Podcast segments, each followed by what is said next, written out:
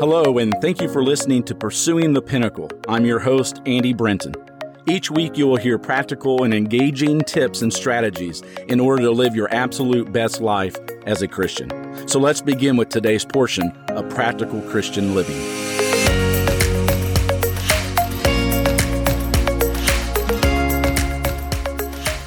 It's in 1 Peter chapter 1 verses 3 through 5 that we read Peter saying, "Praise be to the God and Father of our Lord Jesus Christ.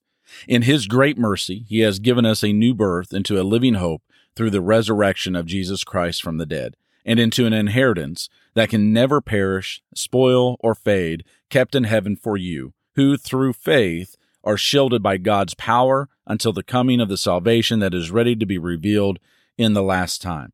One part of that scripture that I would like us to focus on in this podcast is through faith that you are shielded by God's power.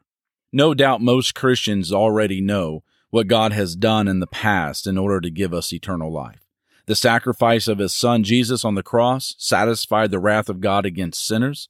His resurrection from the dead made a way for us to be reborn, adopted into God's family through faith, and God poured out his anger on Jesus so that we might be forgiven and cleansed from all unrighteousness. Most Christians also know what it is that God will do in the future to complete our salvation. Christ will return for his bride, the church. We will spend eternity in the presence of God, where an imperishable inheritance awaits all who persevere in the faith. There will be no more tears, sickness, injustice, or death.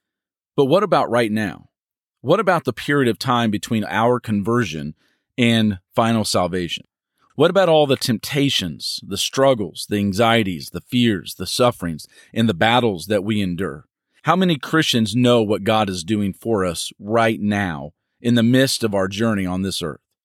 In 1 Peter chapter 1 and verse 5, again it says that God is shielding us by his power. That is until the coming salvation that will be revealed in the last day. Furthermore, it says that we are shielded through faith. I want you to really let that set in because that is an amazing thought that God Almighty has not only acted on our behalf in the past to save us, and will not only act on our behalf in the future when he gives us our inheritance, but is also actively protecting us right now by his great power through faith. It is no coincidence that among the pieces of our armor as listed in Ephesians 6:16 is the shield of faith. And we are instructed to take up the shield of faith with which you can extinguish all the flaming arrows of the evil one. But this begs another question what is God protecting us from? It isn't death, because for a believer, that would just be an instant entry into God's presence. It's better to die. It's a gain, as Paul talked about. It's not suffering, because in the next few verses, Peter explains how suffering actually builds our faith.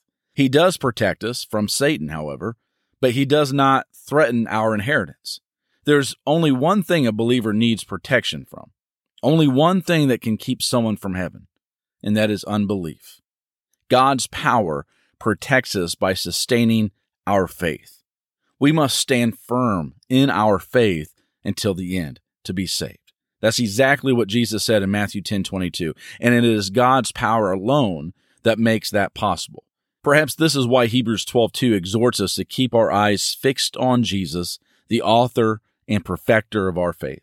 As long as our eyes are on Him and not on our circumstances, our faith will continue to deepen. He is all the security that we will ever need. It's my prayer that we will always be in awe of God's active work in our lives. And not only has He given us life, but He's also sustaining us daily. He has not promised us an easy life, but He has promised to protect us by His power. And so help us, Lord, to keep our eyes on you. Once again, I want to thank you for listening to Pursuing the Pinnacle, subscribing to it, and sharing it with those that you love. As always, it is my prayer that God be with you and that you seek Him in all things. Until next time, God bless.